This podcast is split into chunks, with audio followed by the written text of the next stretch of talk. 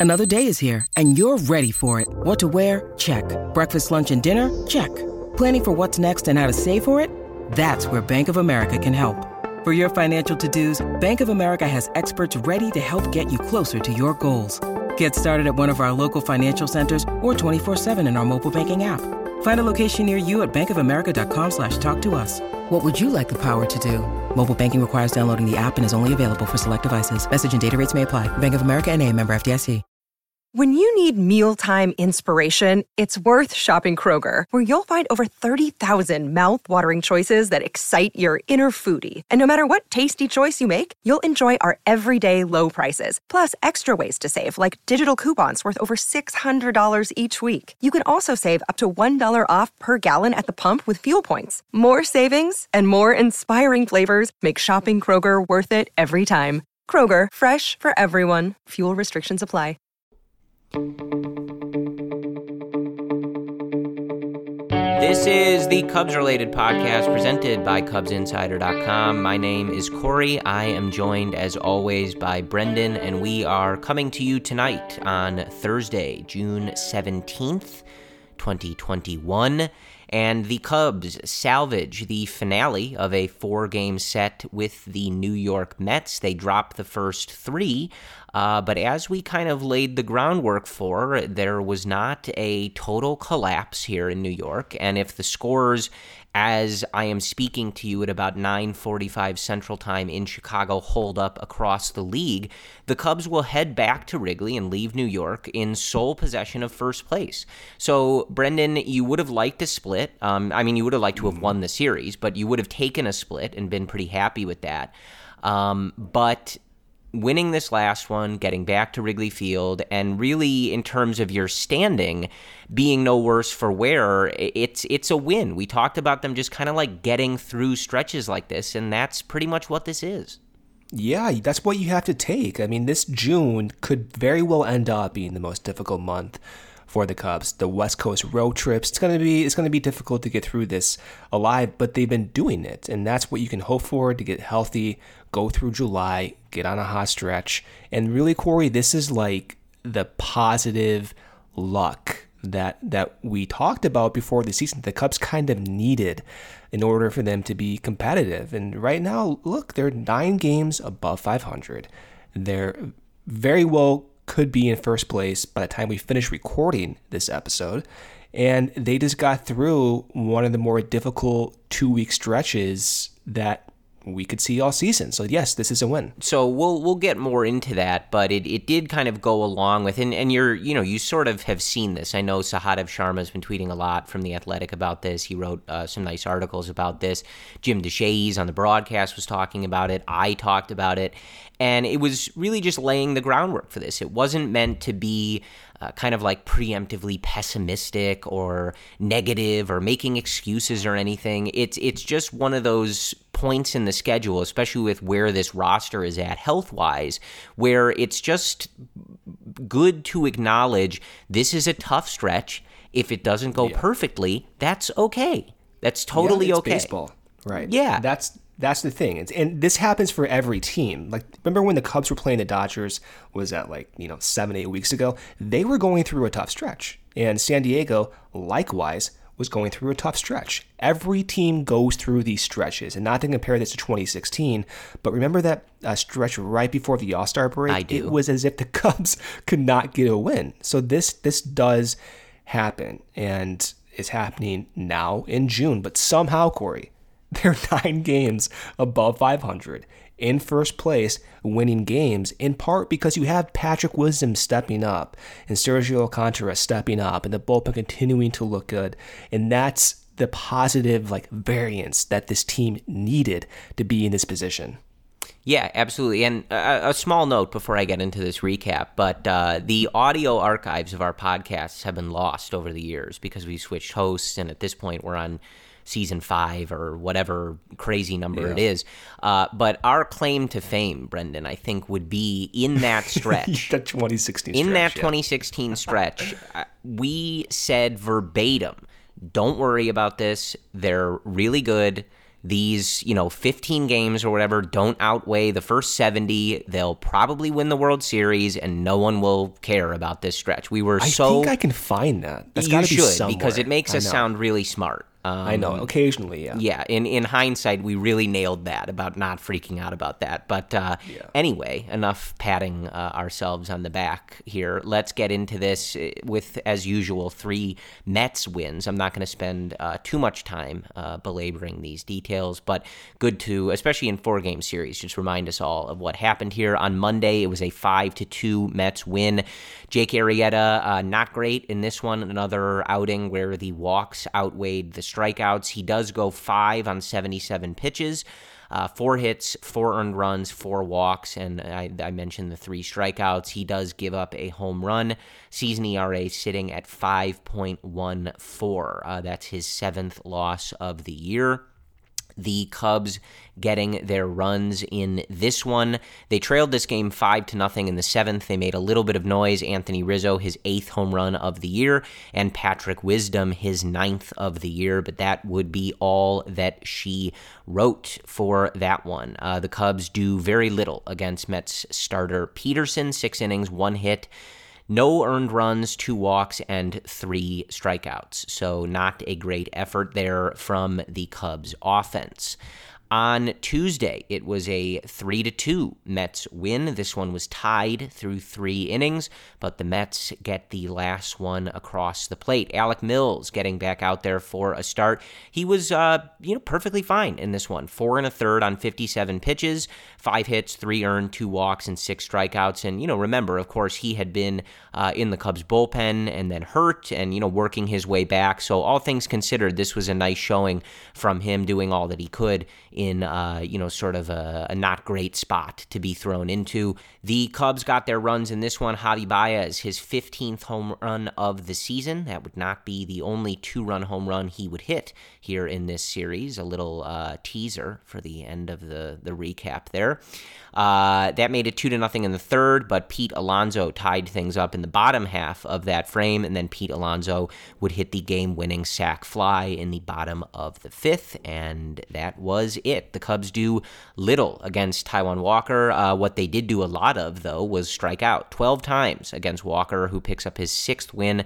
His ERA down to 2.12, seven innings, five hits, two earned there for Walker.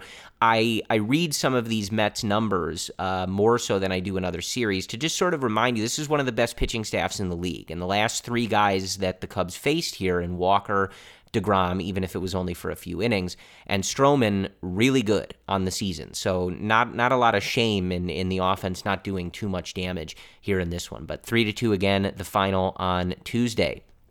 On Wednesday, it was a six to three Mets win. This game was uh, kind of a mess, Brendan. Uh, Robert Stock called up in this one. I would say this was uh, one of, at least from our, my perspective, and I think yours, Brendan, uh, a rare one where a lot of people were not super thrilled with David Ross, and we might get into that in a little bit. But I, I didn't think he handled this one great. Um, yeah, I and a lot of people did not. So, and I didn't love his answers after the game, but we'll we'll touch on this in a, in a minute maybe. Uh, four innings, four hits, five earned, six walks, and three strikeouts for Stock. It, it was unfortunate because Stock had not really been walking guys in the minors.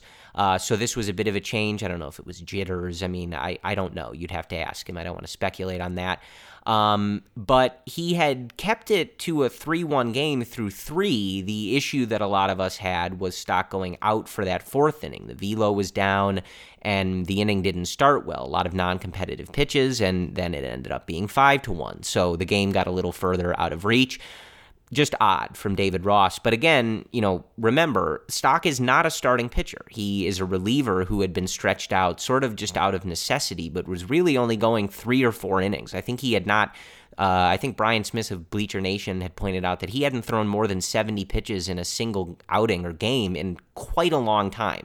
Uh, so, not a starting pitcher and just a very weird handling of this one. But uh, that put the Cubs in a bit of a hole. Obviously, uh, the Cubs did get their runs. Anthony Rizzo's ninth home run of the season made it three to one in the top of the fourth. After the Mets had put six on the board in the top of the ninth, Rafael Ortega hit his second of the year.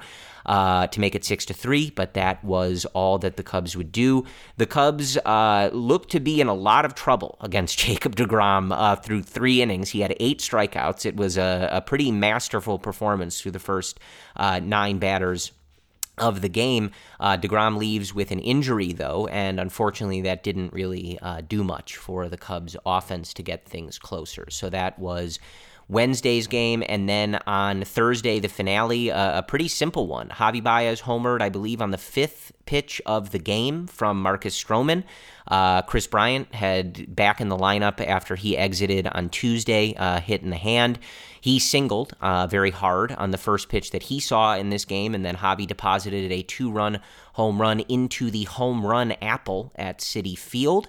And that was it. Kyle Hendricks took us the rest of the way. He picks up his ninth win of the year, six innings, two hits, no earned runs, two walks, and seven strikeouts. That ERA down to 4.13, so trending in the right direction there. 92 pitches for Hendricks, probably could have gone another, but David Ross decides to deploy his elite back end of the bullpen. Tonight it was Andrew Chafin on his birthday, one inning of clean work with a strikeout.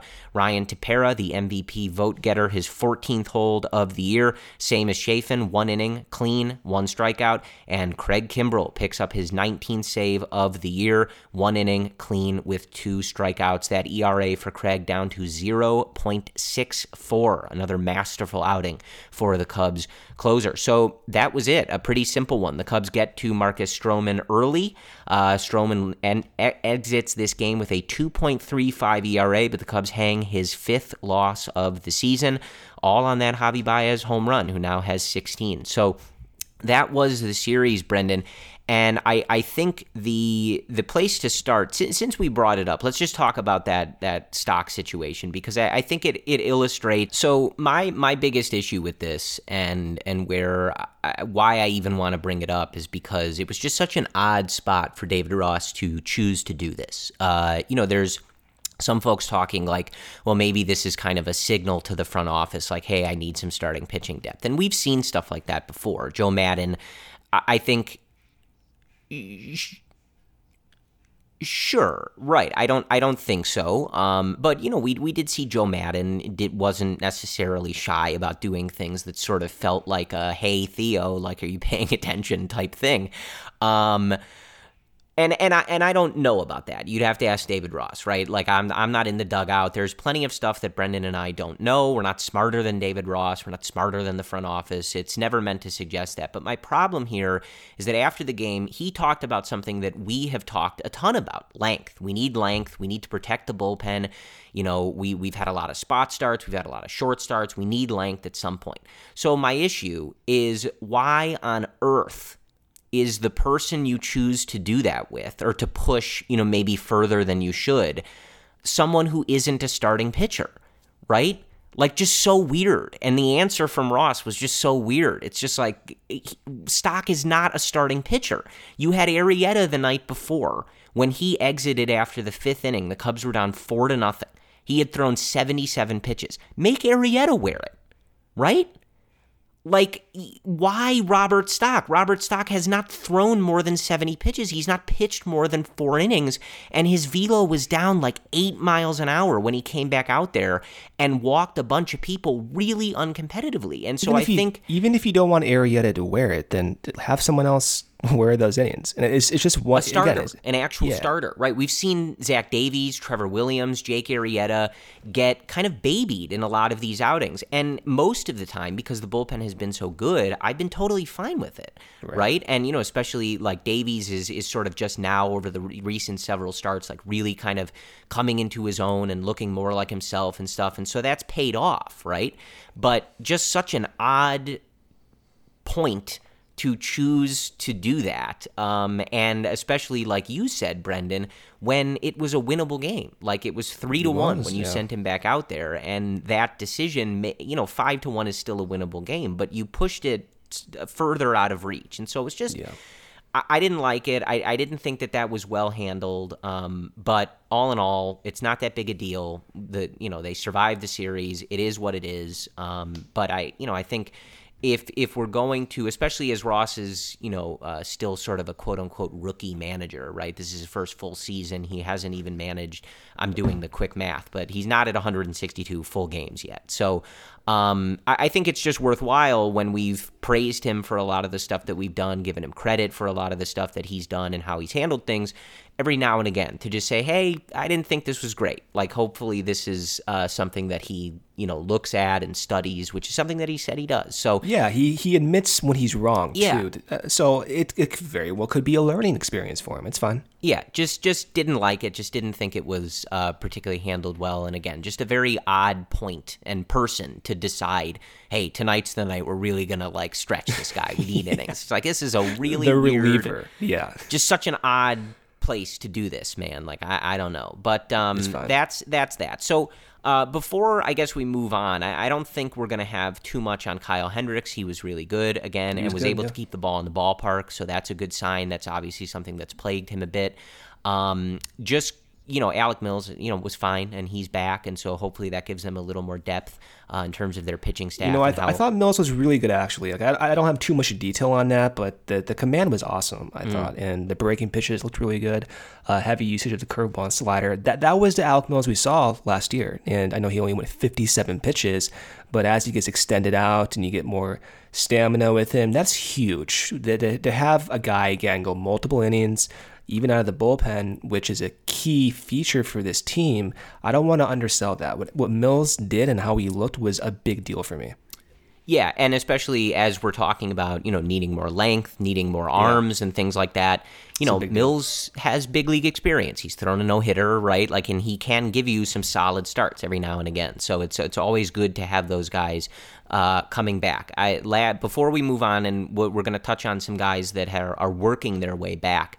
Um, anything on Arrieta. Uh, you know, this was just sort of another like meh kind of outing, I guess. It it just yeah.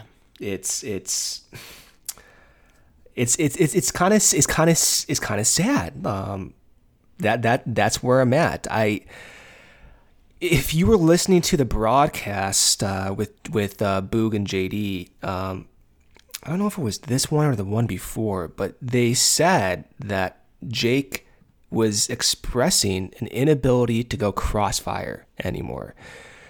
And that sucks because over the last three years, and you and I talked about this, Corey, his release point has been gradually moving away from the third base side to center home plate.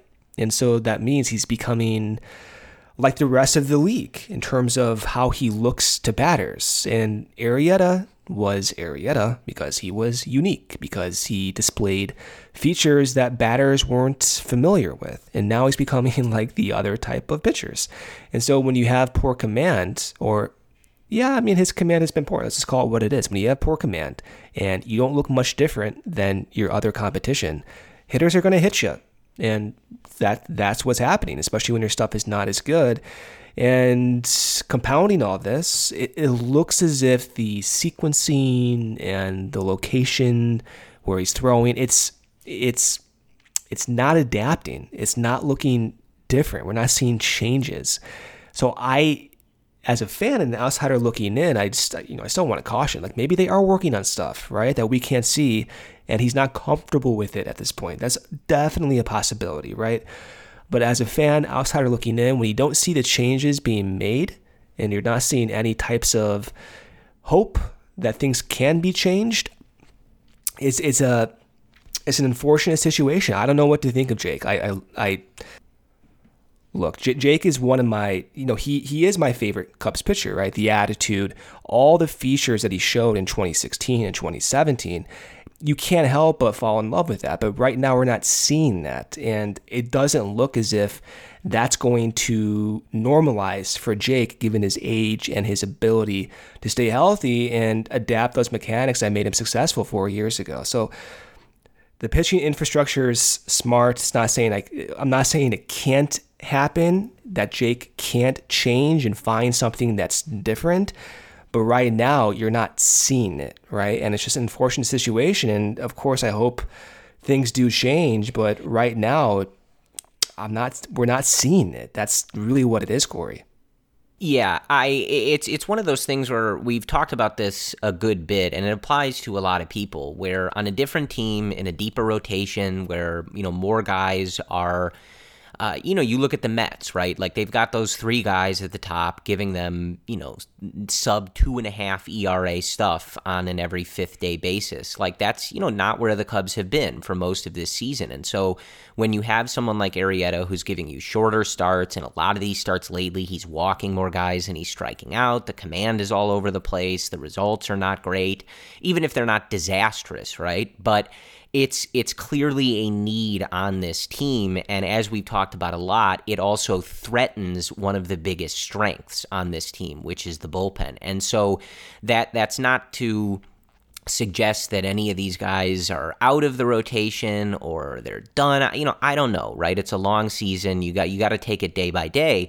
But it it does, as we've talked about, it just shines a spotlight on these guys. And at some point, you just need more from these guys. And if they're not able to provide it, you know, on the whole, you have to potentially consider looking elsewhere to get it. Because you just can't like in this series you know guys are hurt. It, it happens. It's it's a tough stretch. You haven't had too many off days etc like you had two spot starts in, in this series alone in Mills and Robert Stock. You need Arrieta to be better than this. You just do. And as I talked about with Davies in the last episode, of course it's not that easy, right? To just say, hey, Jake, like, you need to be better. Oh, okay, got it. Like, done it's not that easy, but that's how it is because then it turns to okay, well, Arrieta didn't really get it done for us, you know, only went five, and you know, we can't put that burden now on Alec Mills and Robert Stock, right? Like that doesn't make any sense. So then it all falls on Hendricks, and luckily Hendricks was really good on Thursday. Um, but it's it's all just to say that this is clearly the the position of need for this team, and it's going to be pretty interesting to see how Jed Hoyer uh, decides to go about this. So let's uh, update on some of those. Uh, so Adbert Alzolay threw a 40 pitch bullpen uh, on Thursday that went, quote, really well, according to David Ross. Uh, so the Cubs, you know, of course, with the blister and the stuff with his finger, going to see uh, how he feels tomorrow and how he responds going forward. Uh, but that is at least progressing in the right direction. On Thursday, Trevor Williams also threw a 25 pitch bullpen. Uh, reports good on that. Justin Steele uh, pitched on Wednesday and is continuing to progress well. So those, uh, you know, that information coming from Tony Andracki of Marquee Sports Network. And so that's good news. So, um, that kind of goes to, you know, obviously you're seeing a lot of spot starts. It's good to have those guys back. Justin Steele was uh, a big part of David Ross and Tommy Hottovy's bullpen plan when he was uh, available before injuring himself. So that is all good news. Also saw Nico Hoerner out there taking some balls in the field at second base uh, at Citi Field, I think earlier on Thursday afternoon.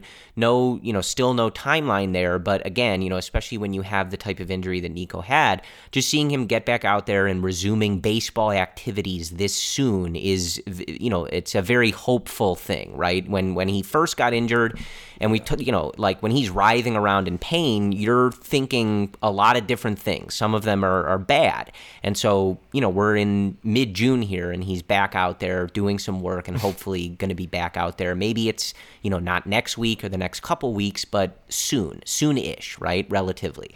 Uh, Matt Duffy still working back, but that is said, at least all the beat writers say that progress is good and, you know, hopefully he's getting closer. I don't know if he'll need a rehab stint, probably at this point, um, kind of like Marisnick and Heyward, maybe just a day or two. Uh, but they're getting there. So that's a good point, Brendan, to kind of transition to what we've been talking about in terms of this stretch. And it's worth pointing out mm-hmm. um, that the offense has been not good for a good while here. And I I thought that a lot of people have have, have said this bad, and you know yeah. offered similar thoughts, but Sahadev Sharma was the one that I saw on Twitter kind of articulate this well. So I'm I'm just going to give him credit for for this sort of phrasing of it.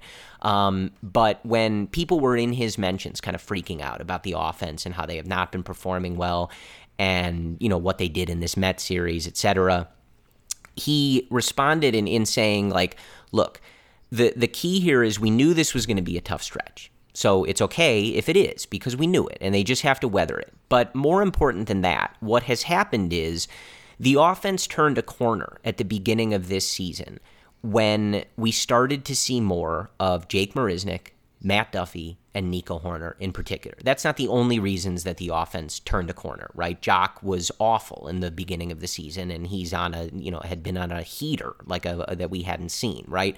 So there there's more factors than just those three guys, but clearly the three guys who offered a somewhat different approach made more contact, right? And you know brought some speed some different things to the lineup. And we talked about that a ton differentiated things gave some different looks throughout the lineup clearly made an impact when this team started to go on a run. Marisnick is back but the other two are not and Marisnick was out for a good while. So it makes sense that this offense has reverted a bit to looking like when we weren't as sure about it because some of the, the key cogs that had changed it mm. and and started that kind of resurgence from them have not been there. And so I don't know when those guys are going to be back and you have to weather the storm and you've had guys like Patrick Wisdom in particular who his performance and all the home runs that he'd hit are critical to the Cubs getting through this stretch. I mean, when we look back on this season, Patrick Wisdom coming up however he does for the rest of the season, whether he continues anywhere close to this or totally falls off, th- he will have played a huge role in the success of this team for keeping them afloat in in in this stretch, right? Already. Right. Um yeah. but you you have to acknowledge those things when you're panicking or freaking out. And I don't think you should be, right? They're going to be in first place by themselves by the end of us recording this podcast. So there's no reason to be freaking out. But it's it's just one of those times. It's like yes, Crazy. the offense is not performing well. They they've been awfully home run dependent over the last you know period or so, and that's not good. But there's pretty observable and understandable reasons for why this has happened, and hopefully those things are going to return. Well, I think you have a good possibility it does return once you put Matt Duffy's uh, bat back in the lineup. You get Nico Hoerner back. Those two guys are among the top hitters on this team in terms of contact rate. So just in the month of May, they were making contact at a 77% rate. That's eighth best in baseball for that stretch, but also better than, of course, like league average at around 75%. So they're making above league average contact when they were healthy and they had all the pieces to the puzzle that David Ross could shuffle around for different matchups. That that that's what we can hope to see in the next few weeks. Once Duffy was out, once Nico was out, Javy's been dealing with that thumb injury. KB, of course, got hit in the hand. Rizzo had back tightness. Joc's been dealing with some issues uh, every now and then it's it's been a struggle. Let's I mean that's really what it comes down to is just suboptimal matchups due to injuries as well as facing really good competition. I mean you're facing some quality Padres pitchers. San Francisco has been doing really well this year in the pitching department. You just faced a difficult Mets team. Taijuan Walker, I don't know what the hell happened to him, but he's throwing these heavy, rising, sinking, like ironically sinking. Kind of reminded yeah. me of uh, Kluber a little a bit. little bit in 2016, where he's throwing those ones breaking back over yeah, uh, on the inside corner to left. It's like those rising two seamers. It looks like it's just crazy, and so that's what is happening. You, you you can be freaking out about it. That's fine if that's what you want to do, and say, hey, you know, we've seen April, we've seen June. This offense goes through these funks, and I can understand that. But at the same time, like we're seeing. We're seeing Eric Sogard play a lot. We're seeing Jason Heyward play a lot. We just saw uh, a back to back to back with Lobaton uh, replacing Willson Contreras, which is another point. This is for a different podcast, but like we we need to give Willson some support here. Uh, my my yeah. concern is as the season goes along, as has happened twice now in his past, he's he's gonna wear out his legs, and an injury is a possibility given his history. Gotta get a backup catcher is a huge oversight by the front office going into this year. So that that that has to be fixed. Like maybe as your first move. Regardless, though, I'm sitting here and I'm I'm optimistic. Like you said, Corey, you're gonna end the night in first place. You're going. It's seven to three Rockies over the Brewers. So I, you know, So is it the over? Rockies are the Rockies. So is, is it over for yeah. sure? No. Oh, okay. Well, we'll see. We'll see. Regardless, you're at least tied Yeah. for first Yeah. place. If you're listening to this now, just go just go check in the morning. Uh, anyway, so you're looking at a position, and I'm trying to like think about where we were in February and March talking about this team. You're looking at a position where the average projection was 85 wins for this team in that time period. And we talked about it like, hey, this deviation is like huge. They could win 88 games, and that's what's happening a lot in the simulations. But at the same time, they're like also only winning like 80 games in some of these simulations. It was such a wide range. And that was because like it was hard to predict this team.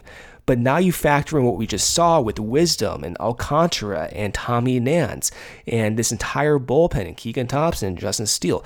Those projections did not account for this. But also the the sequencing of these guys' performance is happening at a rate where it's picking up KB, is picking up Rizzo, is picking up Javi. So you're looking at a position where you're still nine games above 500, and now you're going to enter a stretch that's more favorable because the competition's weaker and you're healthier.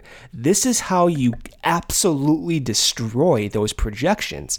And this is how you win 90 plus games with ease. And I'm not saying that's going to happen, but you're in a position where it is, it is very, very well within the realm of possibility that happens at this point. And because of that, you have you have to be encouraged and recognize that you have wisdom, you have Alcantara the bullpen stepping up at a time that is overall good for the team, but stepping up in a time where it was critical to get through this tough stretch.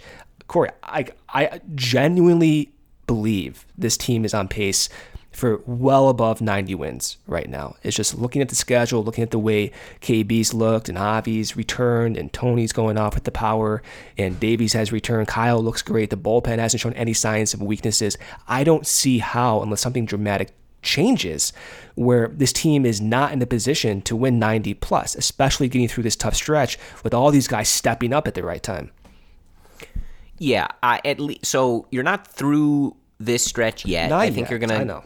Right. You know, no, I, I'm not saying you're saying that, but um, you're gonna get. To, I think some some uh, guys who have been doing well for the Marlins this weekend.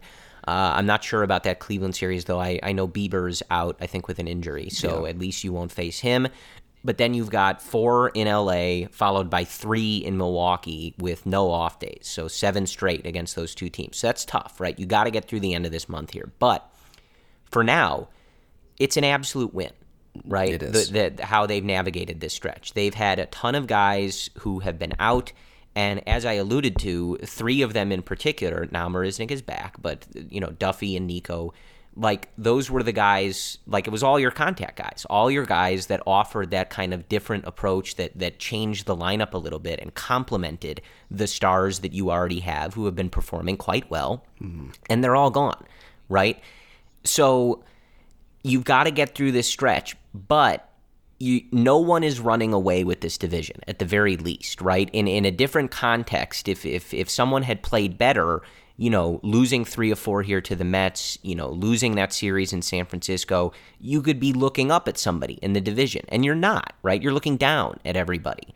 And so you figure at the very least you're going to get additions from within right? Mm-hmm. With the guys getting healthier we talked about some of the pitchers you know getting healthier and doing their work and working their way back. We know those hitters are working their way back whatever that timeline is. So at some point you should be getting additions from within. I don't know what's going to happen at the trade deadline. Obviously, the talk has long since moved on from being absolute sellers or, you know, some whatever, you know, crazy sell off, right? But what they buy, if they buy at all, how impactful are any of those moves, I don't know. But at the very least, you have hope that some depth or additions to help the starting rotation and stuff like that can at least be on the table, right?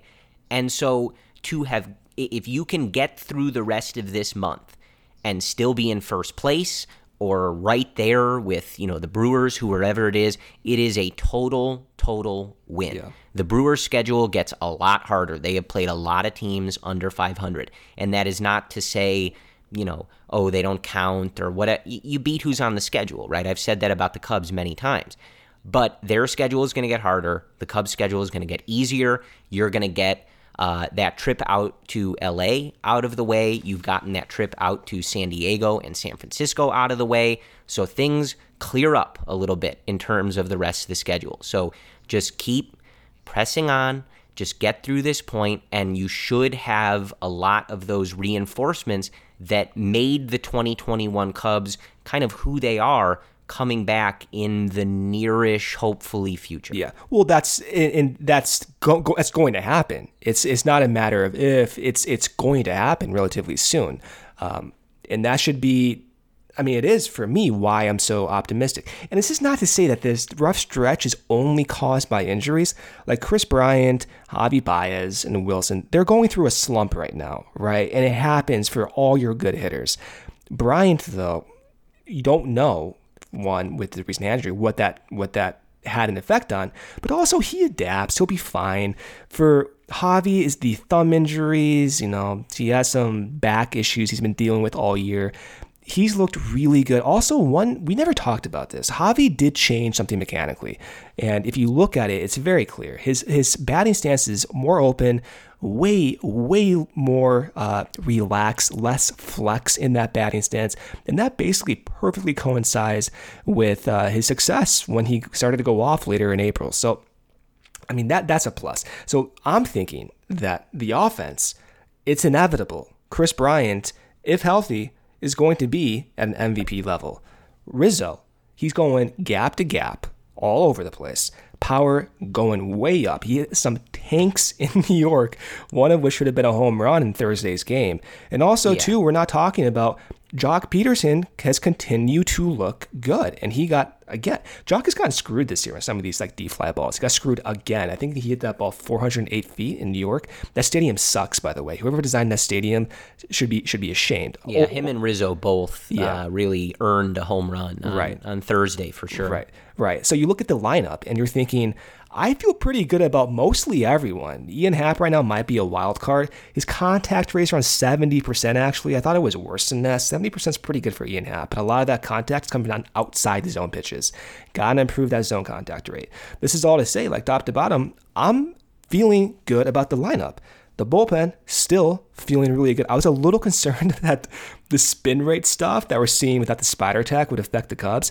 Not really affecting anyone. Like all the Cubs pitchers besides Tommy Nance, their spin rates are actually fine. Nance might be a little bit of a different conversation, but he's still he's still likely okay. So Corey, this this is how you win 90 plus games. This is why you should be optimistic. And I'm I'm still feeling it just even winning one game in New York, that was big for me. And I think it should be big in everyone's psyche. It seems right now, the way I think about this, more likely that the Cubs are just going to be a contender all the way through and maybe the most competitive team.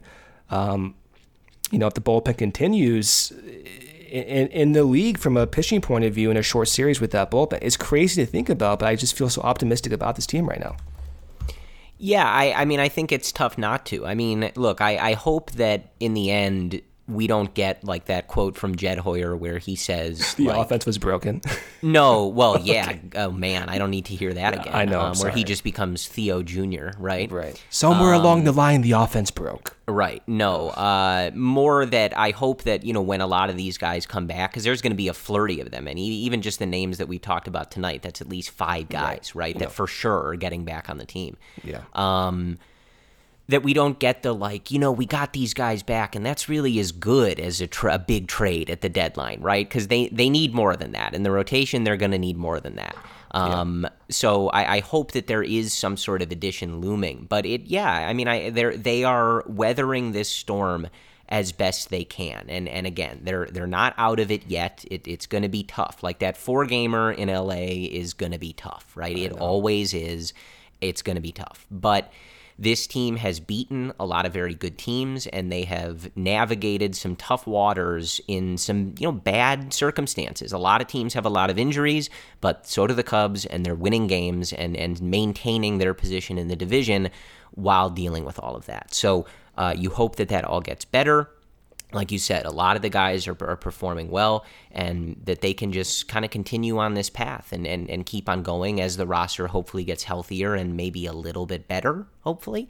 Yeah. Um, the only thing I, I would have on the offense, uh, and I, I don't want to like dive into this too much uh, because we've talked about this a lot, but I, I do feel like if you and I, uh, especially on Twitter, I think uh, you in particular, Brendan, have uh, yeah. a brand. Um, I, I, know. I, even when I talk to my mom on the phone, she mentions that uh, she's a little worried about you every time she it, sees it, Sogard was, on the It was field. an unintentional brand build. I didn't mean it. Yeah, I know. Right. Um, but I, I, do feel like if we're gonna go at at Sogard as hard as we do, deservedly so, he's been a very bad hitter for this team. Uh, bad player. He's not a good defender or base runner. Um, he sucks. We, we have to focus on the guys who have been worse. And we did that when David Bote had been performing worse. And, and, you know, after Nico got hurt, there was kind of that conversation of who should be getting this playing time. Um, and so we talked, I think, a little bit about Jason Heyward in the last episode. Uh, so I don't want to get into this too much. Uh, I don't think I'm breaking news to most of you if my read on Cubs Twitter is anything uh, like our listenership it, it, seems like a lot of people uh, have similar feelings about Heyward at this point, uh, and maybe have for years. I don't know. Um, the only thing I want to say, Brendan, is at the at the moment after Thursday's game, he's hitting 168 with a 250 on base percentage, a mm. 297 slugging percentage, and a 55 WRC plus, uh, well below, as you guys know, the 100, which is league average. You can't hit him sixth. I know you just can't. Uh, David Ross, uh, again, like I really have liked a lot of how he's managed games. I, I, I think there's always stuff to nitpick with managers, they're never perfect. I, I think he's done a really good job. One of the things in particular I think he's done a good job of is you know playing matchups and not riding particular guys too much with with no sort of backing to be doing so um, you can't hit Heyward six. You cannot have somebody with a 55 WRC plus um, hitting sixth in your lineup. You just can't. And uh, tonight, you know, you had he he gets a hit. It was a ground ball to the right side, obviously that somehow the Mets uh, were not shifted to get. Um, but it was a lot of weak contact in the other at bats, and you had Marisnick and Alcantara hitting behind him it just doesn't make any sense. Like put if you if you're going to play him at this point, the defense has not rated at the elite level that we have seen in years past. So you're not getting that benefit in the same way that you were before and you've got guys who are hitting better. If you're going to play him, he's got to be hitting at, at basically in front of the pitcher, maybe seventh, I guess I could give you. Um, but like you, you, Brendan, you can't have a guy with a 540 OPS hitting sixth in your lineup. You just it, can't. It can't. It, it listen, that that can't happen. And to your to your point, of course, like I've been not enthused with seeing Sogard play for the Cubs, and that's not going to go away. Um, Hay- Heyward the thing with Heyward, and you have you have to acknowledge this, and I acknowledge it with Arrieta. We've watched these guys succeed on the Cubs before, and so it truly sucks to see them go through this. You feel for that because you know they contributed in years past, and teammates love love these guys, right? You don't want to see them go through these bad stretches, but you have to be honest with what you see. And just as if, uh, just as we talk about Arrieta, maybe you know washed up is not the right word, but he's not the same guy as, as he was even three years ago. The same can be said right now for Jason Heyward. And listen, we, we, we talked about his swing mechanical adjustments, everything, right? And to his credit, he succeeded and he adapted. He was able to turn fastballs, which was his greatest weakness. He saw fastballs 65% of the time in 2016. He was the worst hitter in the league against fastballs. He turned that into a strength. And even in this year, Corey, he has positive run value against fastballs. So, in one regards, that's awesome. And maybe it suggests he can adapt again. But the problem is, he needs to adapt to now sliders, and he's facing 23% sliders, the most in his entire career. He's only seen 50% fastballs, the fewest in his entire career, and he is producing remarkably bad offensive numbers against sliders. And so this is, uh, in terms of like how many runs he cost the Cubs against sliders. It's almost it's almost seven runs, dude. It's crazy. It's, it's among the worst in the league. Um, it might be the worst if you take away qualification. So that's an issue for this team because right now it's going to be June 18th. Your trade deadline is six weeks away, and you have to ask yourself the question as a fan: Are you comfortable that Jason Heyward can adapt to sliders in five weeks? And I think the overwhelming answer is no. And because of that, I don't know how you can play him right now, especially given his age and the declining defense. His defensive value in terms of um, outs above average is below league average in the bottom third of the league. I love Jason Heyward. I was so happy to see him have success last year. So happy to see him turn on those fastballs. I, lo- I love the guy. Mm-hmm. But we are a contender. He's likely right. not going to be part of the future and you you you got to be honest with what you're seeing, Corey.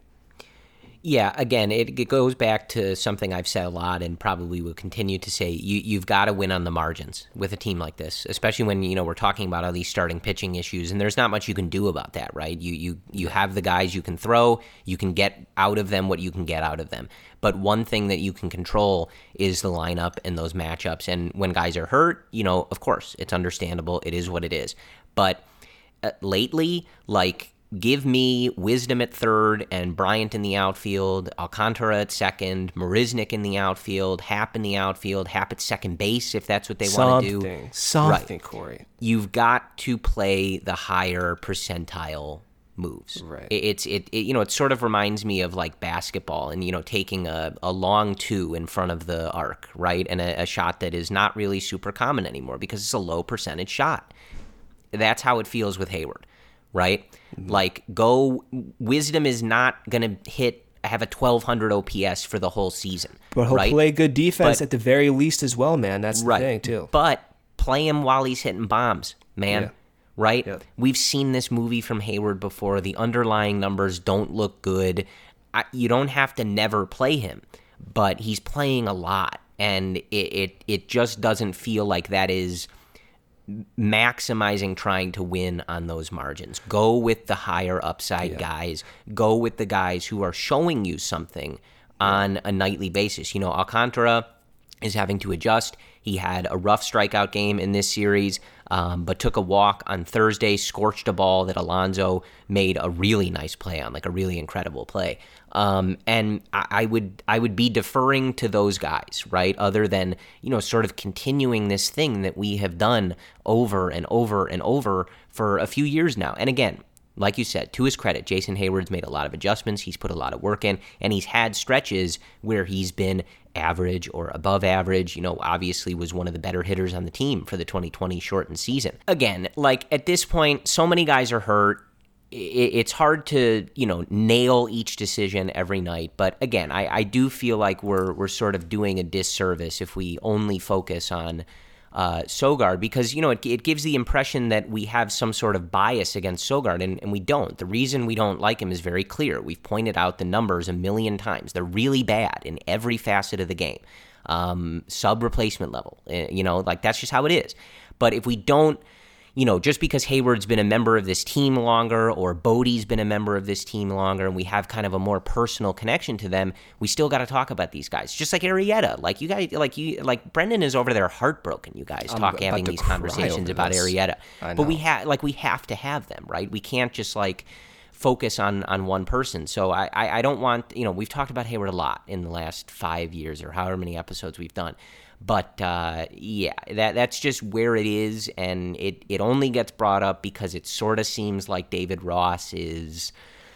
I don't know, like late to getting on that or, you know, trying to like turn things going. around and yeah. stuff like that. And and as we've said, like on a different team, just like the rotation, like a different team, a deeper team, you can hide these things. Like yeah. it, you're just not really able to do that on and and you shouldn't be doing that, especially with how tight this division is you got to put the best eight guys on the lineup uh, every night and really try to maximize every single game and every single pitching matchup. And Heyward hitting, you know, fifth or sixth or seventh is not doing that for me at the moment.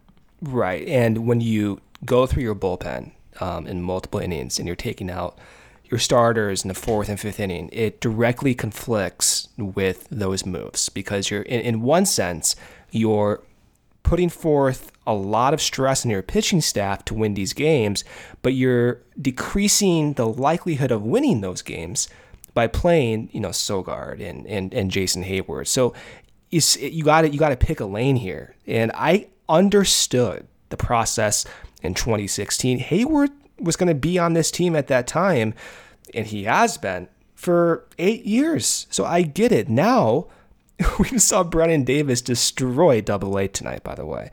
Heyward's not part of this future. And so what what what are you what are we doing here? Why are we waiting? So what is what is what is the the point of, of this is kind of my my question to, to David Ross. I at this point, Corey, I just don't see how you can play Jason Heyward at all. I to be quite honest with you, I don't see it. I, I really don't. And maybe there's some opportunity that pops up for him if an injury happens, or God forbid an injury happens, but maybe there's an opportunity for him to turn it around uh, maybe he gets some pinch hit appearances and he figures out how to hit sliders that way. But you're not doing that for me when you're in first place and you're throwing Keegan Thompson in the fourth inning and you're pushing Robert Stock in the in the fourth inning to get through these starts when you're in first place. It just can't happen for me. All right, we got a three game set against the Miami Marlins. So that first game is going to be Friday, Corey, a Wrigley Friday game starting at 7:05. Like uh, that's like what what are we doing here? Usually those are all uh, afternoon games. Anyway, that starts at 7:05. We have no pitcher announced for Miami, but we do have Zach Davies on the mound for the Cubs on the year. This is crazy to me, but on the year he's four and three with a 4.01 ERA.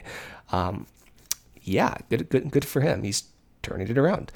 On Saturday, we have a 1:20 p.m. start time. So this is your trademark Wrigley summer afternoon game. Probably going to be a nice, beautiful, uh, blue, sunny day with Pat Hughes describing the weather. We have Pablo Lopez on the mound. For the Marlins, Pablo Lopez on the years, 2 and 4, with a 3.12 ERA. For the Cubs, it will be Jake Arrieta, uh, five and seven, a 5.14 ERA, and then to finish off this three-game set. Marlins have also not announced a starter for Sunday, so they're trying to piece together their rotation. But the Cubs do have Alec Mills going back out there for a second consecutive start. Alec on the year, a little uh, inflated numbers, not really representative of how he's looked lately, but on the year he's two and one with a 6.11 ERA. Mills again threw 57 pitches in this last outing. Uh, through all of his pitches, you know, your sinker, your changeup, your breaking pitches, that slow, slow, slow curveball. So we're looking to see Al continue maybe to take the next step and go a little bit deeper beyond 60, 70 pitches. And that's the state of this team right now. We need length out of this rotation. We need Mills to go deep. We need we we need I I need Arrieta to, give me some confidence. I need five. I need six innings from Arrieta, dude. Um, if he goes five, so be it. But like that would be awesome if he goes out there, command is sharp. Even though he's not going to throw crossfire, he's still locating that sinker, still locating that cutter. Maybe showcasing those curves, which is kind of a saving grace for Jake this year. His curveball movement is more so than it was when he was with Philadelphia. So uh, maybe more curveballs is the answer for you know 35 year old Jake Arrieta at, at this point.